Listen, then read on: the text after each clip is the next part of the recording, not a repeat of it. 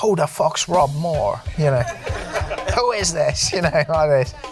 Mark My Words shares Mark Homer's contrarian views on investing, business, finance, economics, and all things money. Mark interviews the world's most successful business, finance, and money experts, as well as imparting his knowledge in a factual, direct, and no nonsense manner. Welcome to Mark My Words. We, we, we're going into other countries at the moment, so um, we we just run an event in Ireland. Um, so we're looking to grow that. Um, that was quite interesting, actually. You know, you, I think someone shouted out, "Who the fuck's Rob Moore?" You know, who is this? You know, like this. So that's quite good, really, because um, you get the feeling maybe we've not penetrated that market very much. So if we can sort of take all this to some of those markets, and then um, you've you've got people there that have never been buyers. Do you see what I mean? Um, so um, that's sort of what we're onto at the moment. Yeah. Obviously, Rob's got loads of book ideas that he wants to write. Just keeps writing these books. Yeah, I we're going to do one. Um, yeah, I'm I'm going to do another, but obviously he's going to have to be locking the door and all this sort of stuff. but yeah, he's got he's got loads more that he wants to bring out as well. Yeah, stacks of books. I just find it hard. I've I've still got ants in my pants, so I just can't sit there and do it. Really, no, no. But you know, you know, they're like the Orange Book and the make crash, uh, make cash in a crash and all that sort of stuff. Rob just sat there and dragged stuff out of my head. Actually, that's what we did with Low Cost High Life. Uh, we went on holiday and he sat there all day just dragging all this stuff out of my head. Um, but I have sat there and written stuff, but it's just pretty arduous. I might have to get a, a ghostwriter. Yeah, maybe. Yeah, but then I just don't do it. Yeah, yeah, yeah, yeah, yeah. I've, d- I've, I did one yesterday. Yeah, I had a good broker in actually who's doing development finance for me at the moment on some big projects. He's really clever. Yeah. Um, so I'm doing one a week at the moment. I was away the week before, but yeah, yeah. Rob's sort of, yeah counted up how many I've done in the last two years and. Well, yeah, basically, you've only done one every two weeks, and it should be one a week. You know? I do get into trouble every now and again. Yeah, yeah. Follow from that, what are your thoughts on the other sort of property trading companies out there? You know, I haven't seen them for years. Yeah, I, was, I think Paul came from here years ago. Um, yeah, he was a nice bloke. I didn't, but I haven't seen him for years, and I haven't. Um, associate cross paths with any of them? not not so much now. Uh, years ago, we'd be really into it all, and you know, getting them all on the go and all the rest of it. But as time's gone on, I don't know. We, I suppose, we drag a certain amount of trainers in anyway. So when we're looking for new strategies and new things to do, often, you know, they, they may be on a course or they'll come to us. Um, we, I mean, we, you know, we, we do go on a sort of marketing day where we all learn from each other, but that's Rob organises that, and that's less sort of property training. There's, there's other types of training. Um, I don't, I don't have as much to do with them really. That's that's genuine. That's not just me not wanting to talk about the competition. Um, I just, yeah, I, I, to be honest, Rob would more. Um, but a lot of the time, my head's in pure property stuff. Do you know what I mean? So, um, yeah, a lot, a lot of the industry just through the recession just got decimated, just went. Do you know what I mean? Um, I, I know there's more now, obviously, sort of since 2000, I don't know, 10, 11, 12, but um, it was a big clean out. Yeah, real big clean out. So um, I I think the market's best guess is that base rate's going to be one and three quarter percent by 2021. Now this moves all the time, and everyone who claims to, or everyone who tries to predict this stuff or claims that they know, are usually wrong. Uh, and Mark Carney should be the person who knows more than anyone else, and you'll notice what his predictions have turned out to be. Um, so I think that's the best sort of market guess at the moment. US Fed funds rate is two to two and a quarter percent currently. So they're ahead of us in in the in in this sort of raising cycle. So we're at 0.75. They're one and three quarter percent ahead of us, uh, and you could almost put all of that down to Brexit uncertainty. Yeah, their economy's growing at three and a half percent. Our economy's growing at one and a half percent. Europe's maybe two, two and a half, whatever. So we're good 1% behind Europe and 2% every year behind American growth. So um, I, I, I mean, if, if Brexit got sorted, I suspect economic growth would increase one, one to two, it could be one and a half percent. Um, uh, there'd be more pressure on wages. Wages are going up now. Obviously, inflation is, is a lot of it's imported inflation because sterling is devalued. So there's a one-off hit. But inflation, you know, there is pressure on it, or there'll be more pressure. Um, you know, if the economy was was, was growing stronger. Um, but I think whatever uncertainty around Brexit remains, interest rates just keep it just keeps getting kicked down the road, doesn't it? Yeah. Longer and longer and longer. Yeah. Well, they will go up, won't they? Well, Mark Carney says the new normal is two to two and a half percent, and it's not we're not in a 5% world anymore. Because that was really 5 6% was where base that was the average rate wasn't it for many years? But they say that the fundamentals the, the, the speed of the economy and um, you know how it's constructed the capital account all, all that sort of stuff means that average base rate in normal times is probably half what it was before before 08 Debt levels are high. Yeah. Yeah. It, I mean, look, it could it could always happen, but um, I think the best defence against that is getting a really high cash flowing portfolio because you can get fixed rates for a number of years. And sometimes they're good, depend if you compare the the costs. Sometimes you do it, but the fixed rates run out at some point, you know. And honestly, it's just insurance, um, and you know if insurance isn't there to make you rich. It's it's there you, you pay for it. Um, so in the long run, fixed rates cost more than yeah. than tracker rates. Even when interest rates go up, it, it's just fixed rates are there to to cash flow the, the periods when rates are higher. Yeah. Yeah. Try and keep more cash back. Yeah. Look, interest rates could shoot up, and then uh, you know I'll I'll be the one paying the money, won't I? But I have in the past. I have. I've taken a load of fixed rates out, and obviously, in the last sort of ten years, it wasn't the best thing to do. But I did. I took a good number of, or a couple of, ten-year fixed rates out, six percent. I was paying six percent for years. Yeah.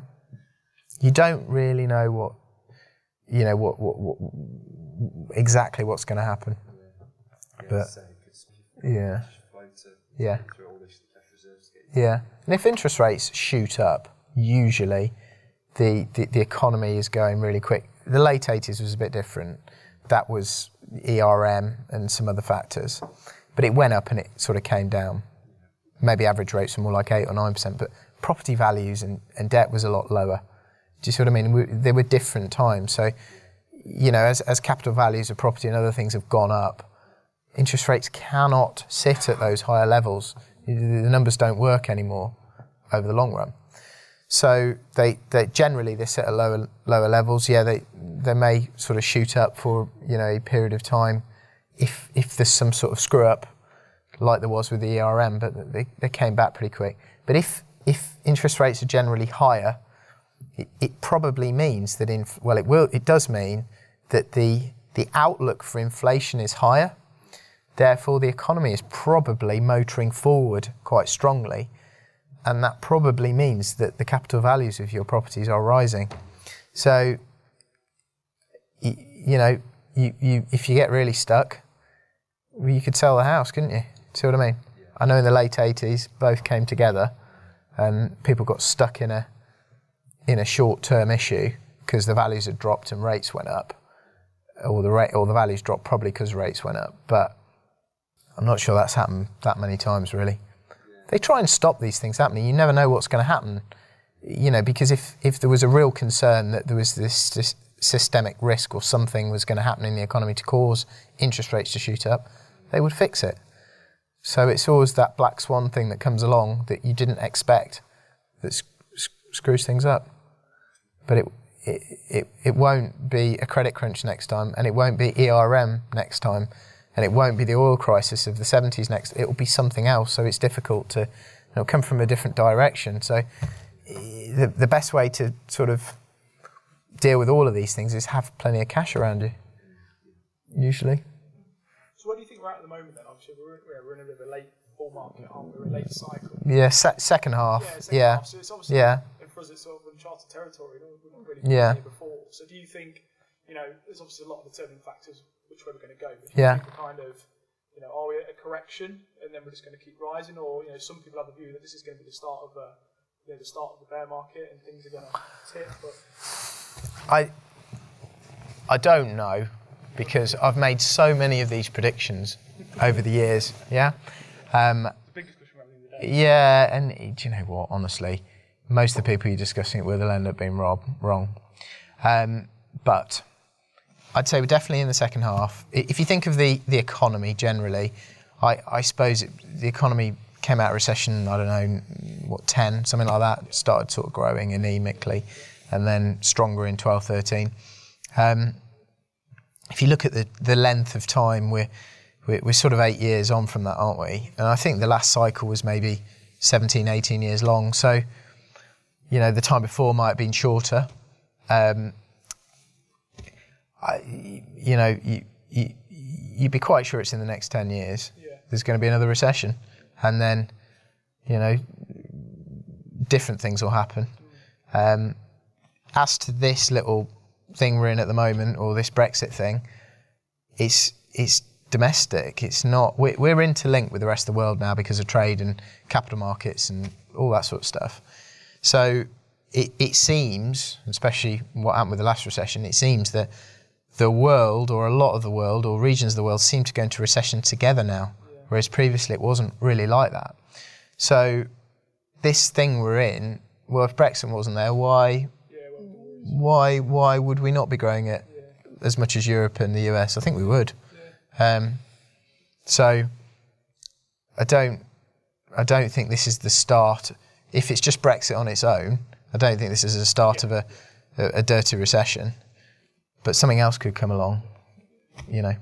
Um, but I don't know. I mean, what's happened? No, wasn't she making a speech at ten thirty? Um, I mean, it is. It's quite interesting, isn't it? I mean, I, I studied government and politics, and I love it all. Um, well, I don't love all of them, but I find it interesting. Yeah. Um, so this is an interesting time, isn't it? A bit like if you're interested in banking in 08, it's like the case study, isn't it? Yeah. yeah. It's probably got a six, low 60, 60, so I'd say something like that. Yeah, just let it sort of drift down. So my attitude is buy it, sort of convert it, develop it, or refurb it, and then try and get back as much money as I can, or try and get my money back. A lot of some of the time, you know, banks will say, "Oh, you got to leave some money in or whatever." Okay, fine, but I will try and get my money back. I, I don't go beyond my purchase costs and my refurb or development costs. Bit of a rule I've got. Uh, just try and get my money back, um, and then and then just hold the investment, and then let the loan to value drift down. Because Father Time deals with that. You know, property values go up. Some of your mortgages might be capital repayment, um, and over time your loan to value comes down. Yeah, that's my that's how I deal with it. Yeah. So it's quite low risk, isn't it? Not really. Yeah, I'm done with all that. Yeah, and uh, you know when we started, I was I was, you know, banging it, you know, because you need the money to, you know, not, I. Some of these friends I'd have from school, their parents have got, you know, tens of millions. Do you know what I mean? And of course, they'll go, "Oh wow, you know, leverage like that." I mean, hmm, what silly people. But they've got loads of cash. Do you know what I mean? Whereas when I started, I didn't have that cash and I had to leverage and just sort of do it quietly and just use the money to, you know, it was so important to, to keep rolling it over. And loads of people who are earlier on have to do that. So, well, it's better than not buying a load of stock and not investing, isn't it? So you crack on and you do what you have to do. It's all right for those people who've got the money to just sort of say it's. Um, but yeah, when you, of course, as you go on, you know, and you you've got bigger portfolio. And uh, to be fair, you know, when things go wrong, like a bank, you know, if one of our lenders sort of turned around and said we want all the money back, uh, you know. I'd have three months of probably six months of pain. Do you know what I mean? Because I'd have to wheel others in and all the rest of it. So of course you have got things like that in the back of your mind. we have got commercial borrowing, whereas with buy to let they can't do that unless you've done something really wrong. Um, but with commercial, you know, the, there's a lot of reasons why they can yank the money back. Yeah, it's quite different. Yeah, you can get commercial loans on residential properties. Yeah. Yeah. Okay. Yeah. Do you have That's the favourite. I've seen that in the last week. There's an arrest warrant out for you. Yeah. Yeah. Did it say, was it arrest warrant? Yeah? Yeah. Yeah. HMRC can't arrest people, I don't think.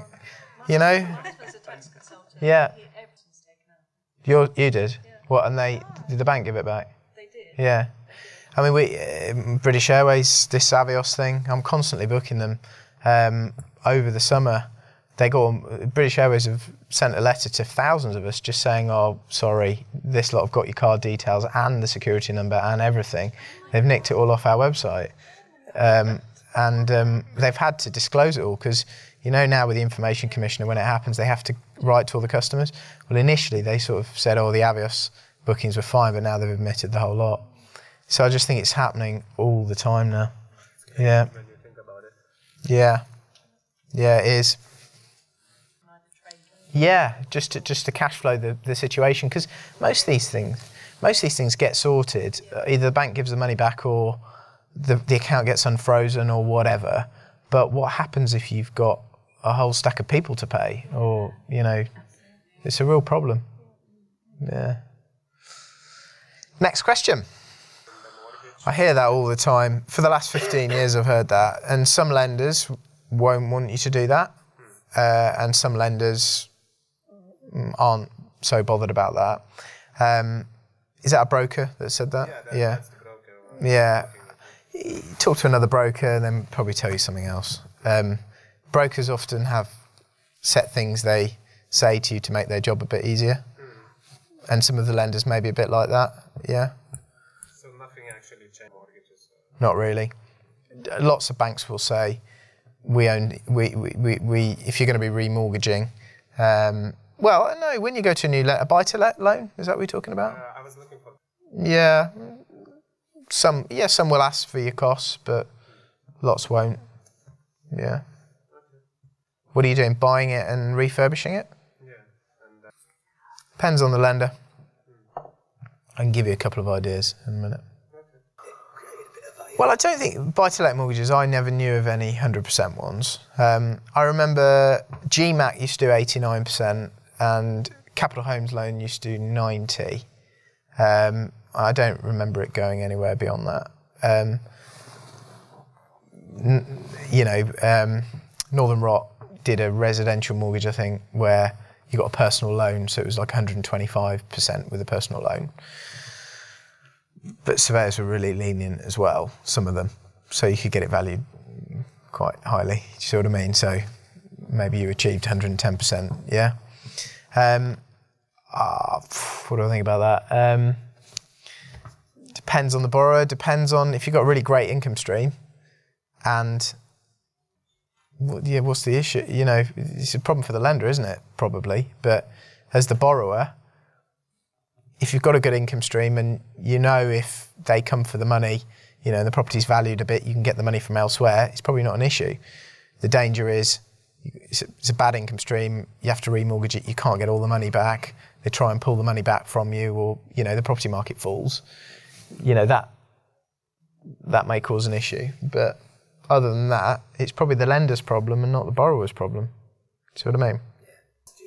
Do you know what? I, I used to have a lot of people say to me, oh, you should be at 70% or whatever. And I used to say to them, well, why wouldn't I take an 85% mortgage as long as I don't spend that money? So I've taken the money out and I'm using it to buy other properties that I'm refurbing and remortgaging. And okay, it's not sitting in my bank account the whole time, I'm cycling it around. But if I've still got that money, surely it's I'm got more control of it's in my bank rather than charged underneath a third charge, you know, in a property. Do you see what I mean? You've got a lot more flexibility. The problem is people, I don't know, loads of borrowers with Northern Rock go and borrow 125%, spunk the 25% within minutes, and they don't have any money left. So it's like an enforced savings scheme, isn't it, for those who can't manage their money? That's what it is. But if you're not going to spend the money, well, what's the problem? Certainly through the credit crunch, all the all the people who had buy to let mortgages who were leveraged right up, as long as they could rent them out, they were the ones in the great position because they got all the cash. And the, the lenders were all buggered. It's not not an issue if you haven't spent the money. Or, and they can't pull the money back. With a buy to let loan, they usually can't. With a commercial loan, let's say you were at 80% and the value of the property dropped a lot. There's often a covenant in there that says you must, the loan must never go above 80%. Well, you may be at 100% at that point because the value of the property's dropped 20% because the market, and the lender can say to you, you must put 20% in to pay the loan down, or they can repossess or put an LPA receiver in to take it back. Yeah. So that that's the risk with commercial loans. Yeah, a lot of my mates are doing that. Um, I could. The thing with house building is generally you sell them because the buildings are set up like that, and you know they, they can drop quite a bit when you put tenants in, and the yields are lower because values of houses are higher. So it's probably not the direction that I'd be looking to go in right now. But things move around. I was doing a load of offices before, and now I'm obviously been doing these retail buildings. So that may happen. Um, I'd I'd probably quite like, you know, one of my friends around here has bought quite a few of these plots, um, and he's held them for a few years, and he's built, you know, as as you know, he built that big big office building, the big grey one there. As a tenant came along, he's built it for them, and then he's let it to them, and now he's just finished the Starbucks there, and he's put three offices behind that. Um, so that sort of new build I do because I think that's good for holding. Um, I, d- I don't know if I want to hold a load of new build houses. Yeah, well, just, yeah, just sort of yield and you, you're better selling them because that's when the, the, the value is, you know, to a homeowner, probably. They're tight. Yeah. Yeah. I don't want to go into that bloody zone. They're- the other thing is, with that, they're great marketeers. And if I'm honest, I'm not, it's not my passion. I'm not very good at it. Um, they're always going to, it doesn't matter if they've got a worse product, their marketing is better. Yeah, they're selling dreams all over the shop till you move in. you know what I mean? It's just paper thin walls and uh, they're just, they're shite, aren't they, a lot of them? Um, but they get lots of money for them and make a lot of uh, they're making a lot of money at the moment. Help to buy and all that. Do, you see the Persimmon chief executive? He, his bonus was was it like 100 million, something like that. But he's lost his job over it now because he won't give it back. Seems a bit unfair, but yeah. that was the deal. Yeah. Yeah. Commercial is very popular. Uh, sorry, ware, warehousing, trade counters, big sheds for Amazon, and you know online type retailers. Around here, they're all full, but of course, it means there aren't that many that you can buy. Um, so that market's really strong around here. I think the office market's sort of going, but I don't know. Those three over there haven't let yet. Um, these let. Still takes time though. Still takes six months a year. But I suppose these are eleven pound a foot and they're seventeen a foot. You know. So to build them new and rent them out, you've got to set the rent very high just to pay for everything. It doesn't really bloody work. You know design and build does. You know, British Sugar there, they come along, they go, we want our headquarters, we want it to look exactly like this, we want to design the whole thing, and we're willing to sign a 15 year, 20 year lease. That can work because then you can set the rent a lot higher because they will pay it because they've got exactly what they want. Yes, yeah, I, I wouldn't do a spec office building around here. They're the first three since the recession. They're not late yet. Yeah, They- I'm sure they probably will. They've got interest, but well, apparently that has meant there's a lot more demand or, or less supply. So, you know, there's less vacancies. So that's definitely true. Apparently, they've lost half a million square foot of space in the centre of Peterborough because of that. Yeah. Yeah, it affects supply, doesn't it? Less supply, so it should be less vacancy, apparently. Oh, okay. Thank you so much. You're very welcome. Good to meet you. You know, Thanks. you do though. It's amazing. I think it's going to be a really big thing. Um, and we've been looking at doing some of that on a development that we're doing at the moment. We're not. We're probably going to use hot rolled steel or Metsec on, on the top. But um, I think apparently someone told me the other day Amazon are getting into it. I mean, Amazon is like going to be everything to everyone, isn't it? Um, I think the fact that you can control all these basically factory workers in a building like you would when you're building a car means the result is going to be a lot more predictable. Um, you know, running a building site with trades not turning up and doing what they want and things not being properly sequenced is a bit of a nightmare. Um, and it takes a long time, and, and, and especially at the moment where labour is in short supply because everyone is building again. A lot of the guys went in the last recession. So, you know, it's, it's, it's, that, that, that- that's going to be a, really big thing. I'm not necessarily sure that it's cheaper, um, but the time on site is less, so your finance costs are, are less, uh, and you, you get a more precise, predictable product. And I suspect the standards will, will go up and up with it because it's, I think it's easier to, to do it in a factory, Yeah. Yeah. which is what we want to do. Um, we, we, my builder's found a factory in Norway that he really likes, and we were going to use them for this development that we're doing. The problem is, if Brexit happens and there's no deal, and all of a sudden there's tariffs on stuff that comes from Norway, and you're halfway through, it could cost 20% more. Um, so that's a bit of a problem at the moment. Um, signing up to a whole sort of supply of a modular build or, or the, the, the, the units from, from a factory that they're going to supply over, say, a year, 18 month period. What happens in between if, if the, with this Brexit thing going on? It's a bit of a problem. Yeah. Well, the builder I use most of the time is Polish, and I think he's been to quite a lot of factories in Poland, and he's been he, he- he's found this one in Norway. That he, he says all the ones here are shit. It's what he thinks. I mean, but he is a bit. he's quite he's quite precise with it all, you know. Yeah. Except the way they do it. Uh, yeah, this is how his whole team's like that. yeah, yeah. How, how, how you how you dig basically the. What you mean, uh, possessory title, uh, adverse possession? Yeah, well, for instance, uh, you know, I'm, I'm going next. What I'm doing next uh. Why do you want to find the owner? Well, I want. I potentially I would like to buy it. Oh, okay. Um, mm, often on land registry, there is the name of the owner, and then there is an address for service, and often that is their address somewhere else.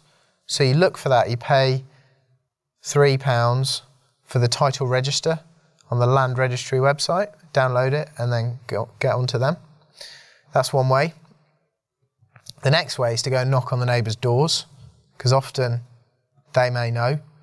The next way is to approach the empty homes officer at the council.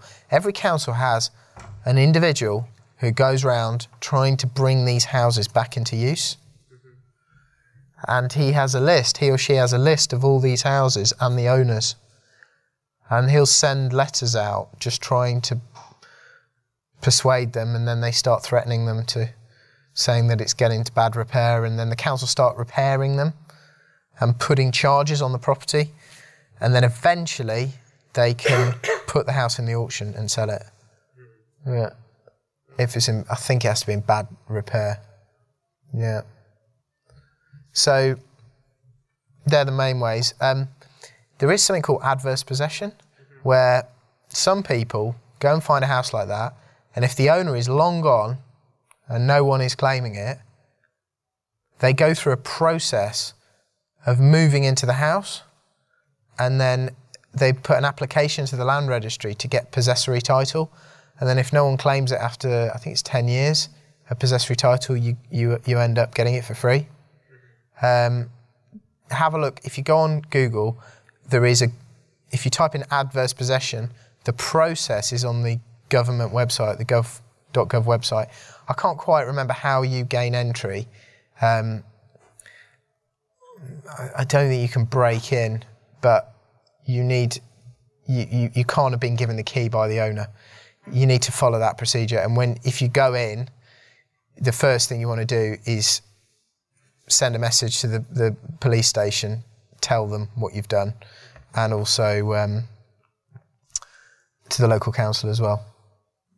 You, do you see what I mean? You, you can say, I'm here, uh, I'm taking out uh, possession of this, it's adverse possession. You put notices up initially before you go in. There's a whole process. It's to stop land and houses just sitting there and decaying when someone's died or, and no one's claimed it, you know? Bringing them back into use. The law of adverse possession. Yeah, oh, people were selling courses on it a while ago. I mean, it, doesn't work that often, but there's lots of unregistered land, and no one knows who owns it really. So, I mean, around Stamford, there's stacks of old pieces of land, and there'll be some houses and flats that aren't registered as well, so you can't find the owner in a central database. You have to rely on the deeds, and if they've lost the deeds, then it can get very difficult. You have to go around the neighbours and ask them, and you know, Yeah. and just left for investment, like you know, from investment. they've sort of dropped twenty percent, and Yeah, like yeah.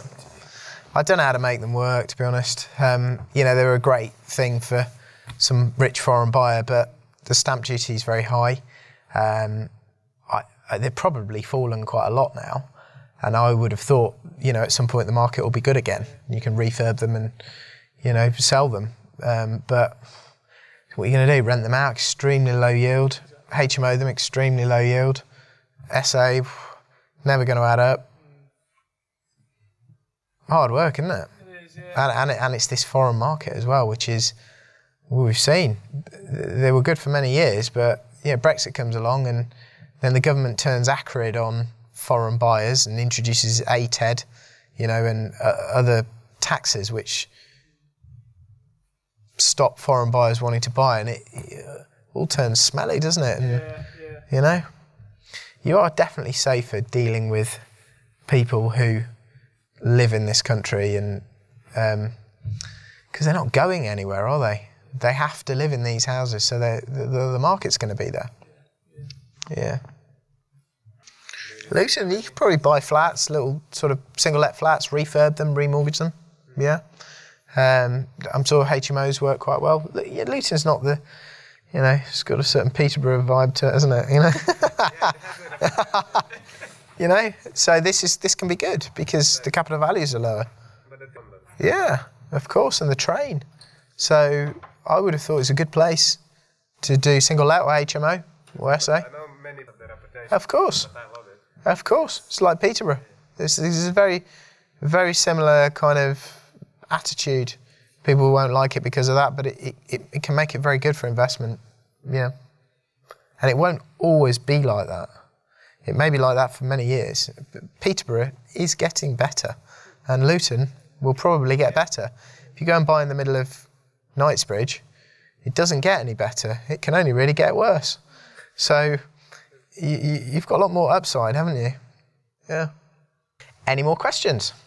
Um, I'd be in business doing something. I don't know, some type of business. Um, I don't know. It property is great, isn't it? you can leverage it and borrow it and create income streams, and it's so solid. And I don't know. I just, I'd probably be trying to invest in equities, maybe in companies. And I mean, Warren Buffett seems to have done quite well, doesn't he?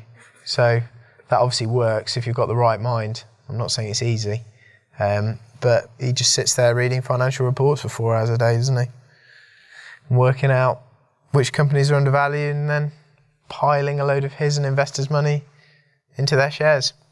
It's probably pretty good, isn't it? Me, read Benjamin Graham's Intelligent Investor.